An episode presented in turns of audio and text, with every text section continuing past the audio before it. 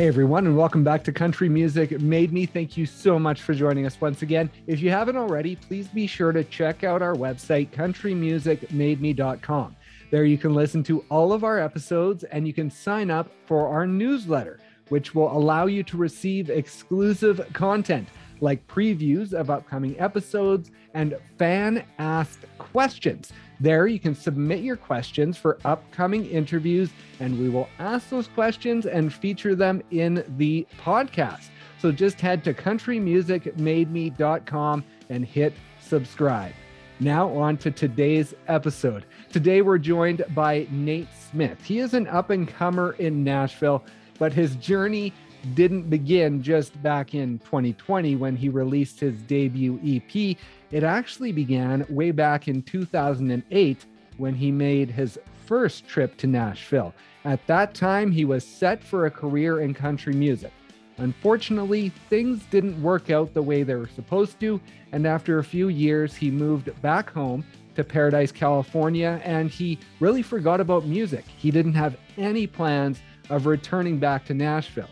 But then in 2018, a wildfire tore through paradise and everything changed.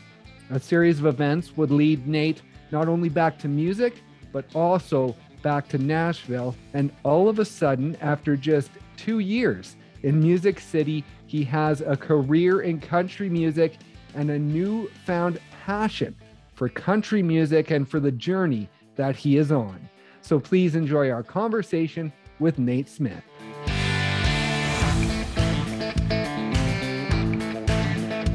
I read that singing kind of came around when you were nine, the guitar came around around 13. But before that, your mom, I believe, was a country music nut.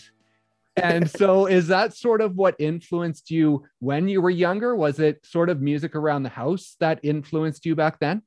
Yeah, it was it was a combination. I found a, a video recently. We were going through all my uh, like home videos, and there's actually the first song I think I ever sang was was Johnny B. Goode, um, but I said the F word in it at the age of three with a plastic guitar, and uh, my parents were like, "He must have picked it up on the playground. I don't know why he's, he's talking like this." And it was this whole thing, but um, but my I mean, I remember my first my first memories were like dancing around to Michael Jackson, like as a kid, just like oh, like like my mom was blasting that. Um, but honestly, the first um, memory I have of country was at my grandparents' house, you know, with like Patsy Cline and and that kind of a generation of music. And, and my mom, um, I remember she used to play a lot of Alan Jackson and Garth Brooks around the house and stuff. So I definitely got my my early foundation of country through that. Um, but I started singing. Um, yeah, I mean, like nine years old, I tried to like emulate Garth's Garth's voice, you know, and I was right, trying to, yeah. trying to sing like him and like like champagne and like do like this like little like little thing with my voice and it drove my little brother nuts like actually drove him nuts. And then i started like listening to elvis. I was obsessed with jailhouse rock. It was just on repeat on my talk boy. I had a talk boy. Nice. I would just play it all night like uh-huh uh-huh. And my brother would be like dude come on. Like oh drove him nuts. But that's where I started. And I, I just, I don't know. I just, I just I just naturally, no one told me to sing or, or anything. I just like doing it, I guess, you know? Well, that's the thing. You say at the age of three, you were already strumming on the plastic guitar and dancing around and performing. So was there anyone in the family who had that as well? Or did you really just pick that up naturally yourself at that young of an age? My dad um, it's, it's kind of crazy. My dad actually believes that he's he's good at singing um, and it's the, the, craziest thing to watch him. He's the most confident terrible singer you'll ever hear in your life. Uh, so i think i think it like did something where it encouraged me to at least try. Uh, but even when i go visit him now he's like son look at this. I, could, I really got that tennessee whiskey down now. He's like i'm like yeah it's so bad. It's so bad. Like you're actually on pitch. You really are, but it just sounds bad. It just sounds like nobody in my family, nobody's saying. No, nobody, no. Like not no. even your grandparents who you went over to listen to their album. Nope. No, did not sing. Yeah, I don't know how. I mean, the only musical thing I can think of, my dad played cornet in the marching band. Oh, okay. That's about it. Yeah. and so at the age of nine, when you began to sing, was it a natural thing or did you have to work at it and put in some effort to sort of oh. gain your voice pitch came natural pitch came natural like where i could i could sing on key at least uh but how to sing and like have a timbre and, and like like gravel and all this stuff like that that took a lot of work and um i think the where, where i started like learning to sing a little bit more. Like my, my, my tutor, I guess, if you could put it, I downloaded this program called Acid Pro um, okay. when I was like 12 or 13. And it was a stupid computer program that I was using to record like multi tracks. And oh, I would yeah. record myself and I'd listen back and be like, that's really bad. And then I'd try it again. And oh, that's even worse. And then I would like, I would do that for hours and hours. And I started like harmonizing with myself and like learning how that worked. And I remember like giving my, my dad and, and grandma and everybody for Christmas, like a, a CD I made of like a song. I need to find that somewhere, but um, yeah, really sure. bad, really bad. So. Wow. And then so when you pick up the guitar around the age of 13, was that something that it was you wanted to do it for fun? Or at that point did you really have this urge to create music and to see where you could take it? I'm trying to remember. I was at a i was at a, my cousin's house and there was a guitar laying around. And at this time i was listening to um creed a lot oh okay yeah a band called Staind. Yep, um, for sure. And, and Blink 182, I was like upset. I was obsessed with Blink 182. And I just wanted to learn how to play uh, Dammit. And I wanted to learn how to play What's My Age Again and some of these other songs. So I just right. up this guitar and I was like, this is crazy. My, my cousin was like, you just kind of like pluck it like this. I'm like, okay, ow, that hurt my finger, you know? And then eventually I asked my dad, I just, I just, I don't know, I had a curiosity to it. I, I kind of liked it. I don't know if I planned on being like a songwriter necessarily or anything like that, but yeah after I learned how to play and sing at the same time, which was like a huge step, um, I, I just kind of started mumbling my own words and stuff. And the songs didn't even make any sense, but like I, I, I tried to create melodies and things like that pretty much just naturally. I didn't really think about it. Wow. And so, what age was that where you started sort of trying to craft an actual song and getting into learning how to do that? I'd say between like 13 and 16, kind of in that in that area. I was playing almost every day. My brother would be out playing sports, and I'm like, I just want to write a song. You know, sitting there with my like homemade Blink 182 posters, and just try to make music and stuff. And um, uh, yeah, I mean, it just it was just a natural thing, you know. I'd say between those ages. So that's awesome. And with Blink 182 and Staind and Creed and those rock bands being a big influence at that time, when did the country influence start to take over? Probably honestly a bit later i would say sometime around like 2000 i'm just gonna throw like 8 2008 maybe okay. somewhere in there um, i just started listening to more of it and just kind of getting back to like the roots of what i did and i had this realization where i was listening to all the songs because i made it i made like a record here in nashville before i left around that time 2009 um, and, and, I realized my buddies were like, "You're naturally kind of writing country music. Your formula, like your melody choices, like stuff like that because there's a lot of Hootie and the Blowfish mixed into what I do and and and, and just choices like that. And right. it just felt like honestly, it was the weirdest thing. It just felt natural. It, it, felt like I was trying to try all these different genres and and try. Um, I, I didn't have a very good rock voice, like punk rock voice. My voice, like it just didn't sound right and stuff. But that's the one where it was like I don't have to try, and it just kind of came out naturally. And like I, I felt myself kind of doing inclinations that sounded sort of Garthy in some ways, and and it, I don't know, just it felt right to me. And then I just kind of would write some of that, but I would still write rock and pop, and and I just kind of like everything. But um, that's the one that really grabbed me. And then when I just really start, started diving into it, I just I don't know, I felt like it just like it felt so real to me, you know, and it made sense with like the way that I want to write songs and everything. So um, that's what I love about country music so much is that uh, it gives you the ability to like really write something that can literally stop you in your tracks, just kind of you know get you. right. Yeah. And so around the age of 23, I believe that was around 2008, 2009, you made the decision to go to Nashville. Now, growing up in California, Nashville is a long way away. So, what sort of drew you there? Like, what gave you that thought that, hey, I should go there and I should try and make this a thing? Uh, we have to back up a little bit then. Um, I, okay. uh, so when I was, when I was turning 18, I chose not to graduate high school. So I, I just hopped in my car. My buddy moved to Oregon. He was starting a rock band. Um, and I, I, drove up there to be part of this band. Uh, so oh, I was oh, okay. sleeping on a couch in a warehouse, um, staying at friends' houses, working at Fred Meyer. Quit Fred Meyer because I had to push shopping carts in the rain. And I just wasn't capable of doing something like that. I guess. uh, like this is just this is this is honestly abuse. I'd say it is. Uh, It, you know, like um, I went up there and it, it did. I was up there for almost a year, and it just didn't quite work out. And uh, I came back home to Paradise and um, started working on some solo kind of stuff. Started working with a, a, producer in town from a band called Number One Gun back back in the day. They were a, a Christian rock band, and then um, I moved to um, Orange County to try and, and make it and try to be the next Ryan Cabrera or something, you know. Oh, okay. And, and I went down there and uh, I ended up getting meetings with I, I so I, I, I would buy CDs and I would look up like the um like the credits and stuff. And I would right. like okay what's an A&R okay let me learn about this. And this is in the MySpace days. And like I ended up hitting up some A&Rs uh, one at Atlantic and one at Maverick Records. I got meetings with both of them. I couldn't really? just just from like being on there and just like like sending them my music and stuff like that they're willing to meet with me. So I met with them. It was like ah we're not sure you know that kind of thing. But it was still like wow I got to meet with these big labels. And then um a Christian label out of um, Nashville reached out and was like, um, Word Records. And this guy named Connor reached out to me and was like, Hey, I really like what you're doing. Would you be willing to fly out here and, um, and uh, try to uh, try to record with us and see what that looks like and stuff. So I flew out and did a development deal with Word. Right. Um, and then they were like, "Hey, we actually want to sign you to a record deal." So that's what made me move out there. Was I had a record deal on the table, and I was like, "That's I'm gonna make it, mom and dad." Like, this is it, you know. So that's what started my process to moving out here. Wow. And now the second time that you've come to Nashville, we'll talk about that later, but it feels like there's a lot of humility within your journey now. But back then, when you're in your early 20s and you're headed to Nashville with a record deal on the table, are you going there with humility or are you going there thinking, I am a rock star? I've made it. Look at me. Look at how important I am. Look at how awesome I am.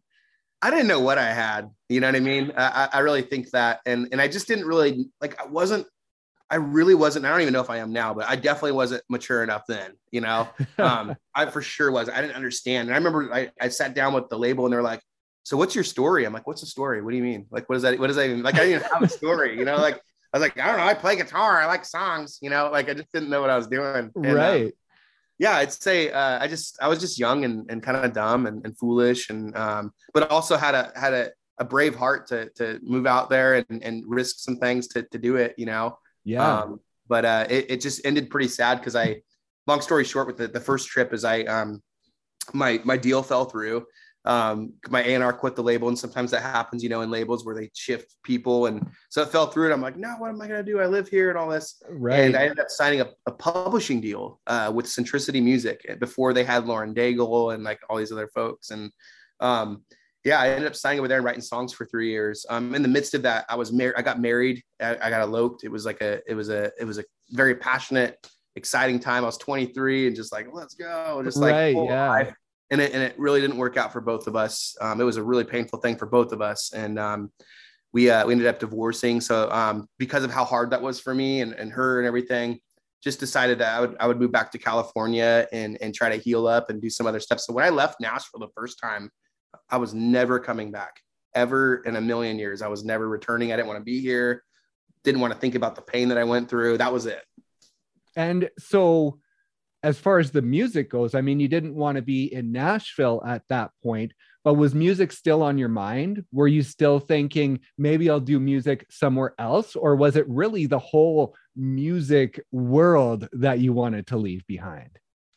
Yeah, I mean, music's just kind of in my in my blood now and in my DNA. It's something that I love and I, I crave and I, I, love to be creative and stuff. So I definitely was like messing around with stuff in GarageBand and all that stuff over those years um, and, and writing a little bit from here and there. But I was uh, more so like at church. I was helping out as a worship leader for a few years at a church in Sacramento and um, my brother's church in Paradise is kind of where I led up to the fire and stuff. But yeah, um, so my music, I was just going to use it for that. So I was helping like raise up kids, like showing them how to lead and like how to how to kind of sort of construct songs because I had a little bit of a little bit of know-how from my first trip out there writing with people that are way better than me and stuff. So um, that was with the extent of what I thought music was going to be for me because I was working in nursing. I wanted to be a nurse um, and I was working in ICU and that was kind of my plan. So um, it wasn't on my radar to be an artist ever again. And it definitely wasn't on my radar to ever move to Nashville again in a million years. So Right. And now the big turning point was 2018 and the fire in paradise. Now, how many years was it between? When did you return from Nashville uh, before 2018? How many years were in between there? It would have been around 2011 is when I when I moved back, and then Okay. 2018 would have been the fire. So yeah, Right. And now talk about that day. It was November 8th of 2018. Mhm. You're living in paradise yep, and this fire breaks out. Now I, I heard you talk about the fact that you had an appointment just outside of town yes, morning. And so you left for your appointment yes. and basically that saved your life. Oh my gosh, it, it totally did because there's a I don't know where how to find it, but there was a fire map where you could like scroll like the time lapse of the fire where it hit like on this map and stuff. If I was there a couple more hours, I wouldn't have been getting out, you know. Um, it looks like to me. So um, yeah, I had a doctor's appointment that morning. My mom had texted me, said there's a fire in the area. There's always a fire in California, so I wasn't even worried about it. Honestly, I wasn't. Right. Um, but yeah, I got to Chico where my dad um, had a house. And after my doctor's appointment, I, re- I looked back up and I'm like, oh my God, like, it looked like Armageddon up there. And then like my brother's like, we're having a hard time getting out of here. And it was a really, really scary time. But everybody in my family made it. We lost everything, but we made it and we are okay. So um, moved, we all moved in with my dad within a day. Um, and we're all living there, just took over his house. Wow. was so thankful for that. And for people who don't know what happened, I read that there was 18,000 structures destroyed within that fire and most of them were destroyed within the first 4 hours mm-hmm. of the fire. So that's how quickly it ripped through and I mean how quickly people had to get out and I know that you have gone back for photo shoots and and for some stuff over the last couple of years since that happened. So what is that like for you? Is it difficult or are you able to sort of remember the good times and Yeah. not get too down?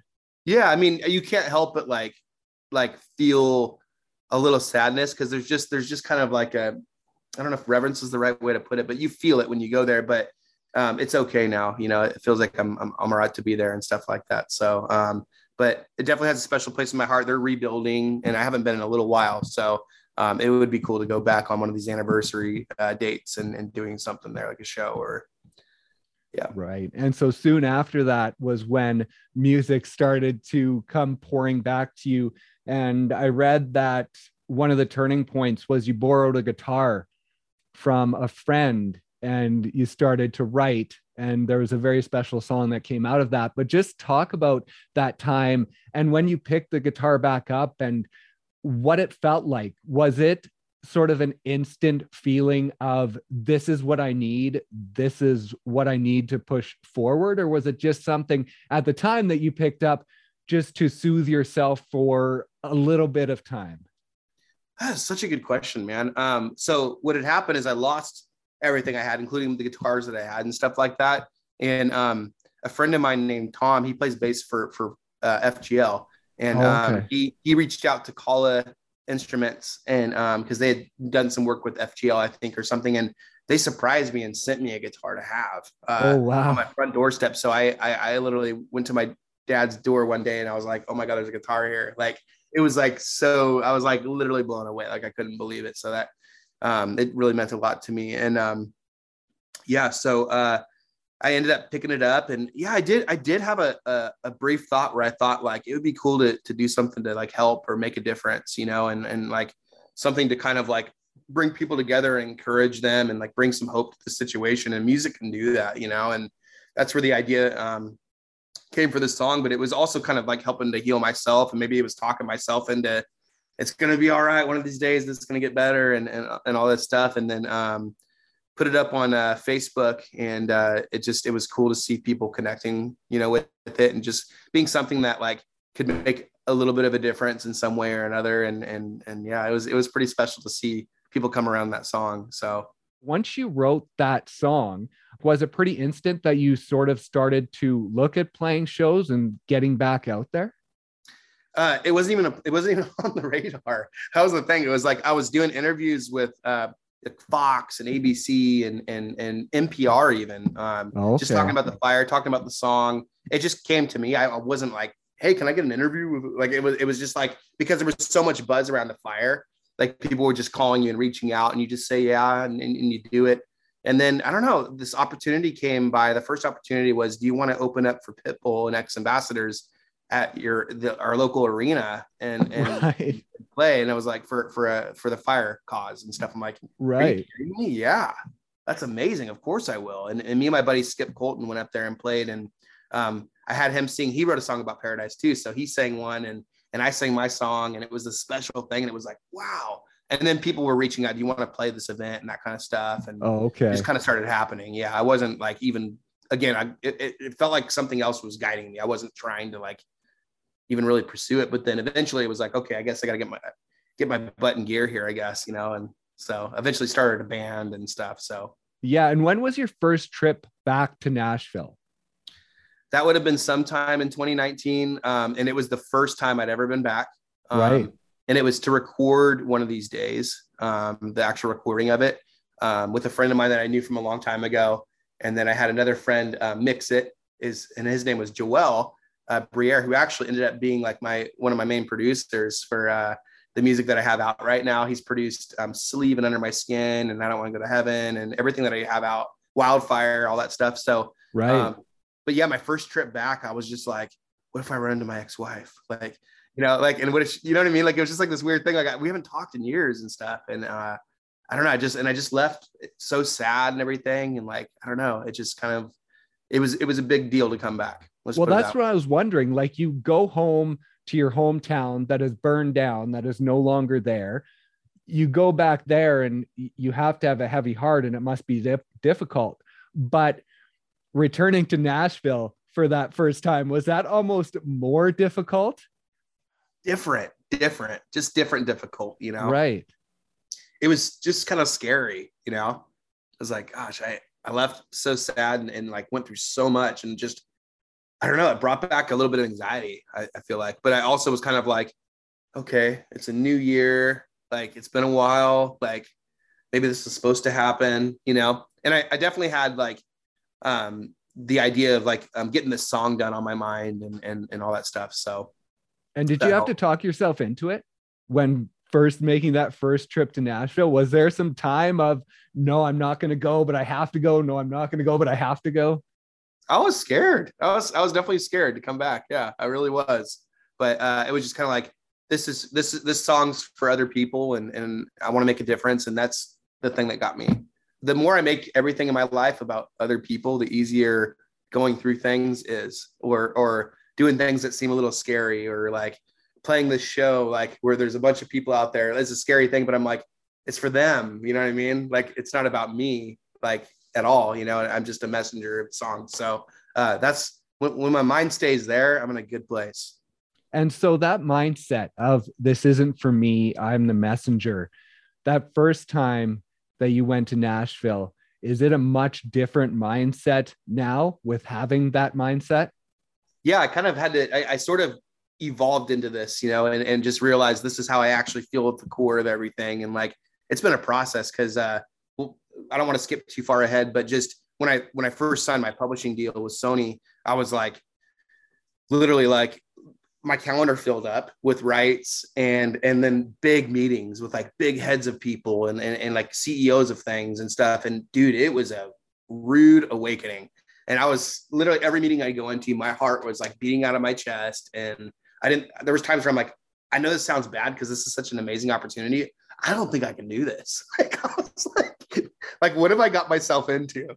Like, this is so scary. Like, well, yeah, that's what I was going to ask you. I was going to ask you about the anxiety that is tied with the early days of starting this career because of that, because you're going to a town where everybody wants to do this. You're being thrown almost to the wolves with going to these big record labels and yeah. big companies to talk to them. And I know that imposter syndrome is something that a lot of people deal with in Nashville when they get success really quickly because it's like, I shouldn't be here. What am I doing? And so when you first started that journey in 2019 of making your way towards what you are now, was there anxiety that you had to deal with and had to overcome? Oh yeah, like I called my friends from home. Skip's one of my my best buddies. I called him up. I sound like a, like I cry a lot. Um, I swear I don't. Um, I called him up. I was in tears, man. I was like, "What am I doing? Why am I doing this? Man, you're doing it to help people. Okay, all right. I just God, it's so scary. You know, like it, it should be like all this, everybody's like, aren't you excited? I'm like, no, no, I, I mean, I am, but I'm not, I'm, I'm scared. I'm more scared than excited. And then there was a shift where like, eventually I got to a place where I was like, yeah, man, this is about them. This is about making a difference. And that's kind of, that was sort of a turning point. I can't really pinpoint exactly when that happened, but like, yeah, when I got to that point in my mind, everything's been a lot easier. I still get nervous getting on stage. I still get nervous in some of these meetings and stuff, but I can I can do it a lot better now, you know. At that point when you went to Nashville and recorded that song, did you have the mindset that I want to make this my career again? Or did no. that take a little more time to develop that yes. mindset? Yes, that took a minute. That took a minute. This at this point was like, why don't I utilize the contacts that I have in Nashville to record something professional that um, I can use to raise money to help other victims. And that's exactly what I did. So everything that I made on it, and it wasn't a whole lot of money, but everything I made, I ended up giving to this um, single mom um, with some kids, and she was trying to relocate somewhere else. And I just literally like surprised her and like uh, showed up and just gave her all the money and was like, all right, like go make make a new life, you know. And and it felt awesome. like that was so worth it to me, you know. Um, so that was that was my only goal at that point. Yeah. And Joel, now you produced that song with him, and you mentioned that he has basically been your producer all the way along. So, what has he meant to helping build your confidence and helping you turn this into a career? That that is really hard to talk about because uh, uh, it's it's so deep. It, it, it, Joel is my best friend, um, and uh, he we've had so many conversations on the phone. I, I, can't even tell you how many times where he's like walked me through really difficult conversations. Um, he's the person that literally was like, at one point, because I, I, I, paid him to make the the first EP I did and stuff. And then at one point he goes, you know what? I believe in you so much, Nate. He's like, no charge, like whatever you want. And I'm like, are you kidding me? You were in my favorite Christian rock band, one of them when I was a kid called Thousand Foot Krutch.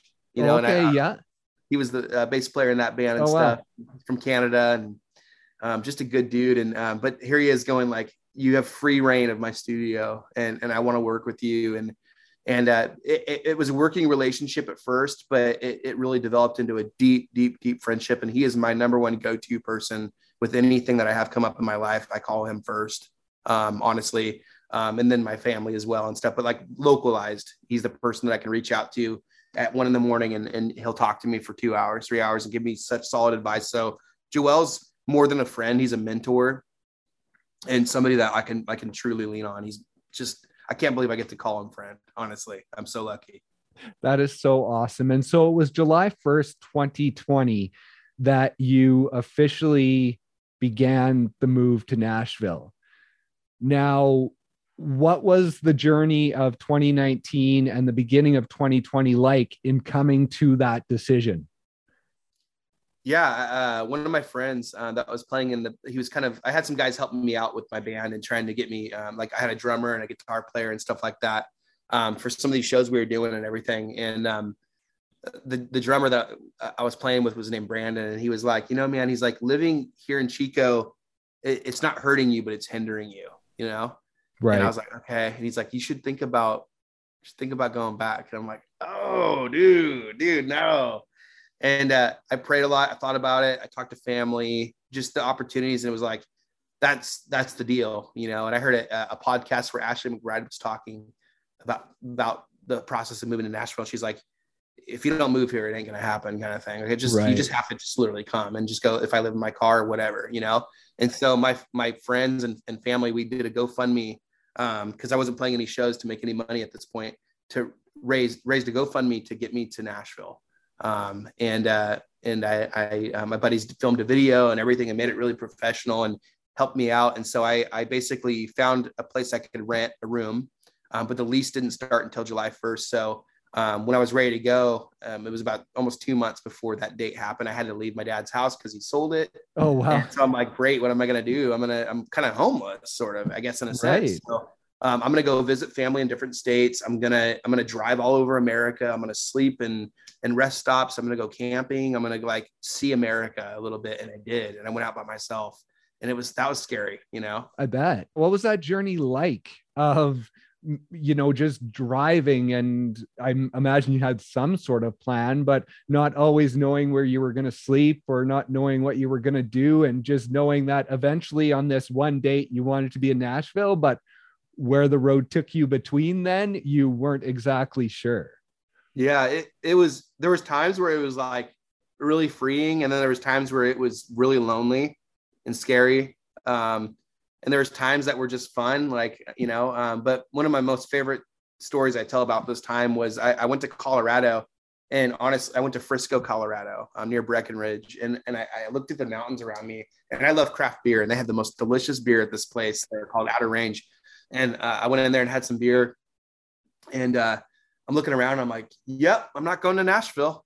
I'm staying right here because it, it so beautiful. I'm like, you know, I know that the weather's not great in Nashville and it's beautiful here. So I was there and I told my dad about it. He loves craft beer.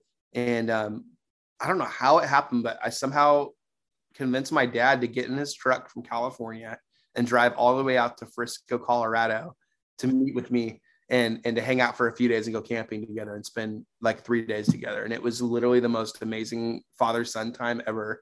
Uh, we just drank beer every night. We went hiking every day. Uh, we were camping in our tents. Loved that we had our good gear. We're like, oh yeah, you know. And uh, the day that my dad left um, was the first time he ever gave me like a real a real nod, a real nod. And um, he's getting ready to leave, and he unzips my tent. He's like, "Hey, son, I'm, I'm taking off." I'm like, "Okay, Dad, this was so nice that you came all the way out here." And he goes, "Hey, look at me." And I was like, "Yeah." He's like, "You're gonna do big things in Nashville, you know." And like that, that was the that was the the point where I went, I can do this. Like it gave me the like the all right, my dad just gave me an official torch passing nod, you know, and I, I got this. And that's really what lit some fire under my, you know, my keister and uh, got me out there. So, and all the way along this journey, your parents, what have they meant in sort of allowing you to chase your dreams? Have they always been there to support you and not necessarily say, yeah, you're going to get this, but to just say, if you want to do it, then go do it. We're not going to stop you.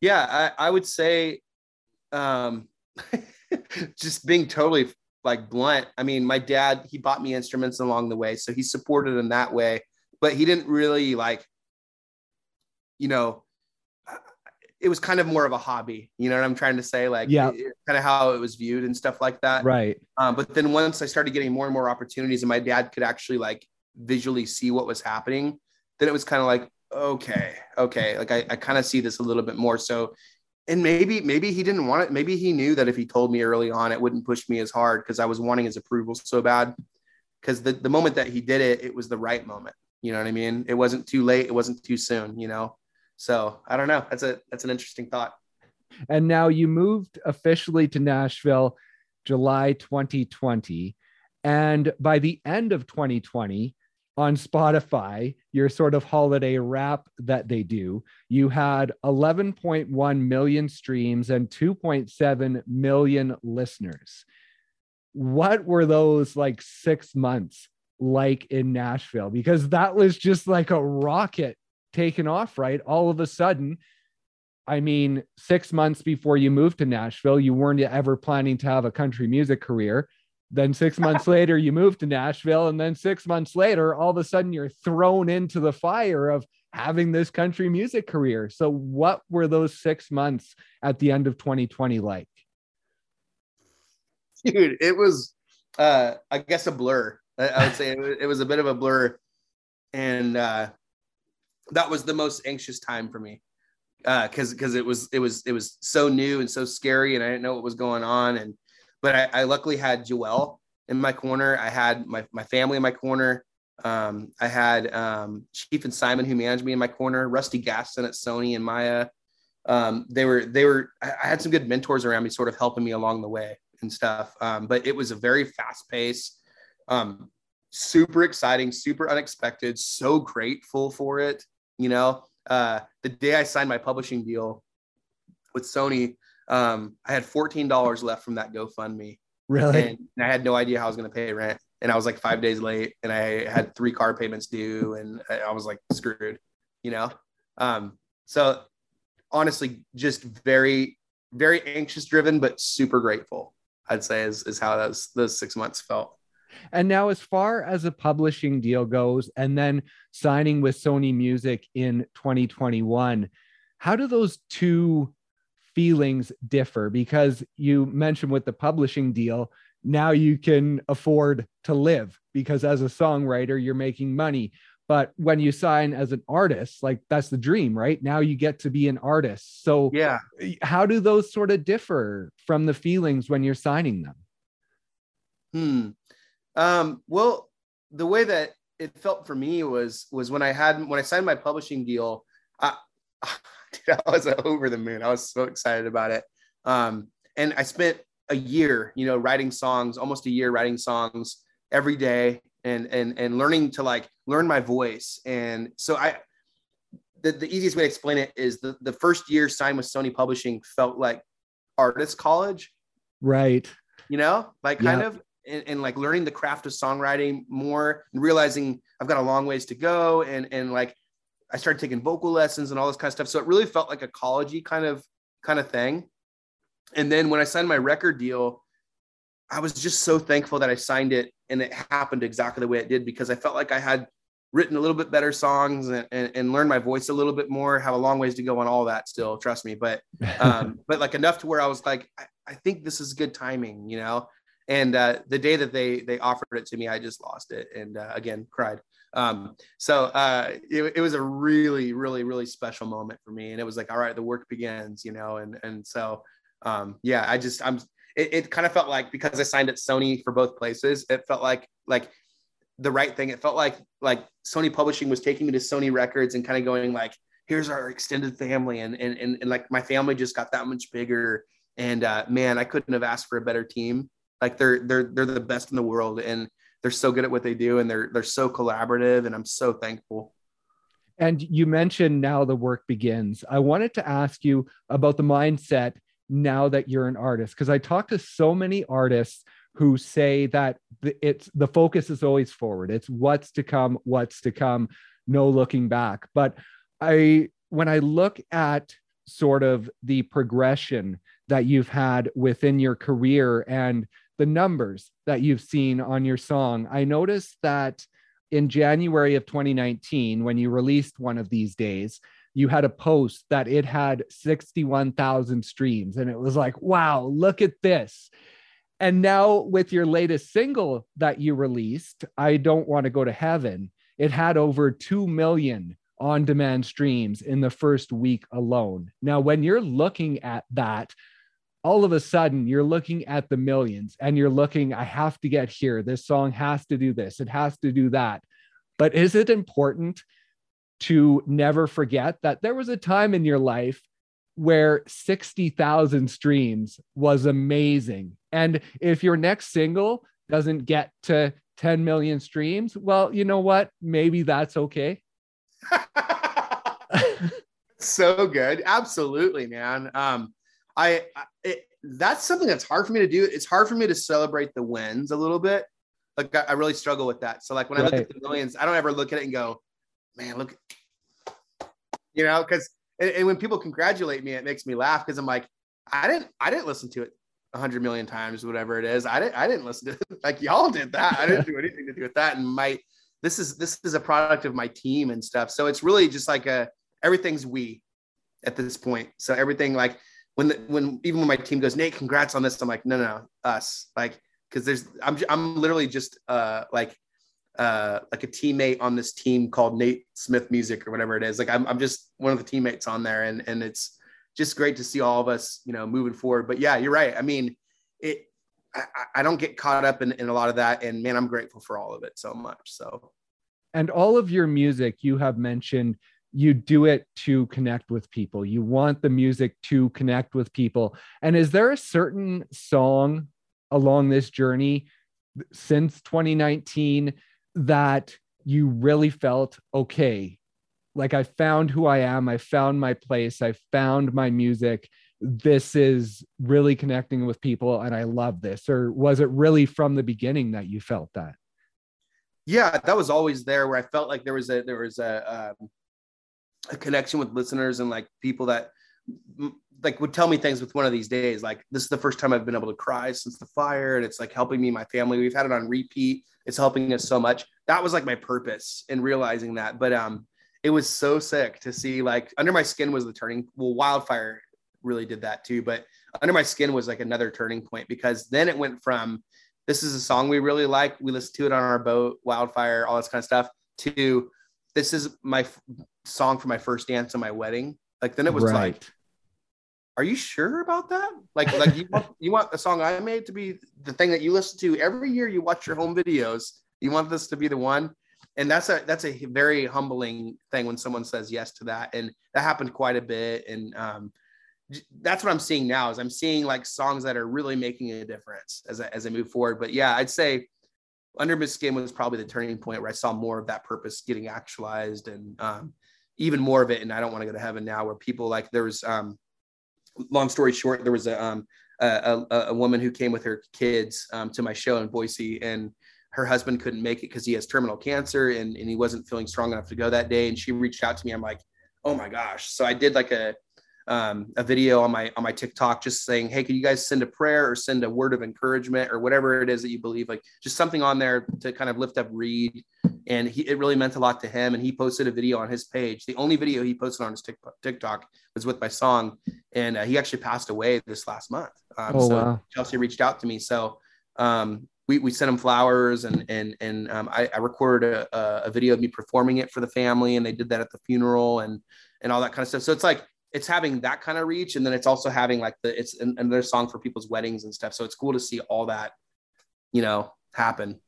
And now doing things for others. You mentioned doing that video and then you had mentioned um, the proceeds from one of these days and and giving it to a mother. And then i saw on your facebook back in january of 2019 that you had met a man outside walmart who was down on his luck and you took him to a hairdresser to get him cleaned up and get him a fresh haircut. And yeah. I was just wondering along the way, that. like, what does that mean to you? What does it mean to you be able to be able to lift people up, not just with your music, but just as a person?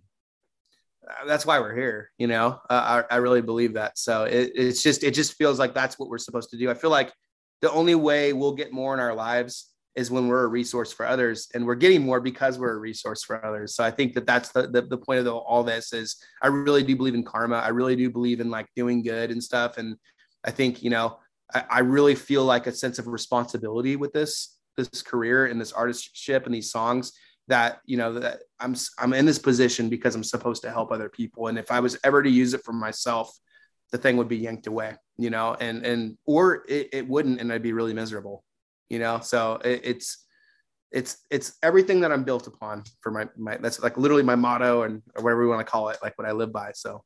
And as far as new music goes we do have the algorithms nowadays that everyone tries to follow with singles and everything but as far as your new music goes what can fans expect in 2022 here? Can we expect a few singles sporadically or are you looking towards an ep or an album? I think all the above is possible. Um, we've got a lot of songs recorded right now that I, I got to do this last year, and um, they're all mixed and ready to go. Um, so I think now it's just trying to be a little strategic, figure out the best way to put those out so that way they can have the most reach. Because um, if we want to make a difference, then we want to make sure that it reaches a lot of people. So yeah, um, just figuring out the best way to do it. But I, I wouldn't say that an EP or an album's off the table, and I wouldn't say singles are definitely on the table. So, um, but there's a lot more coming out, and I think you're going to hear um, different sides of like what what I do and stuff. So you've kind of heard the piano vocal thing. I've got a lot of those songs. Those are my favorite personally. Um, in a lot of ways, but um, you're gonna hear like my rocky side, and you're gonna hear like um, the poppier stuff that I do, and different like elements. So you're gonna see a bigger picture of like what this thing looks like.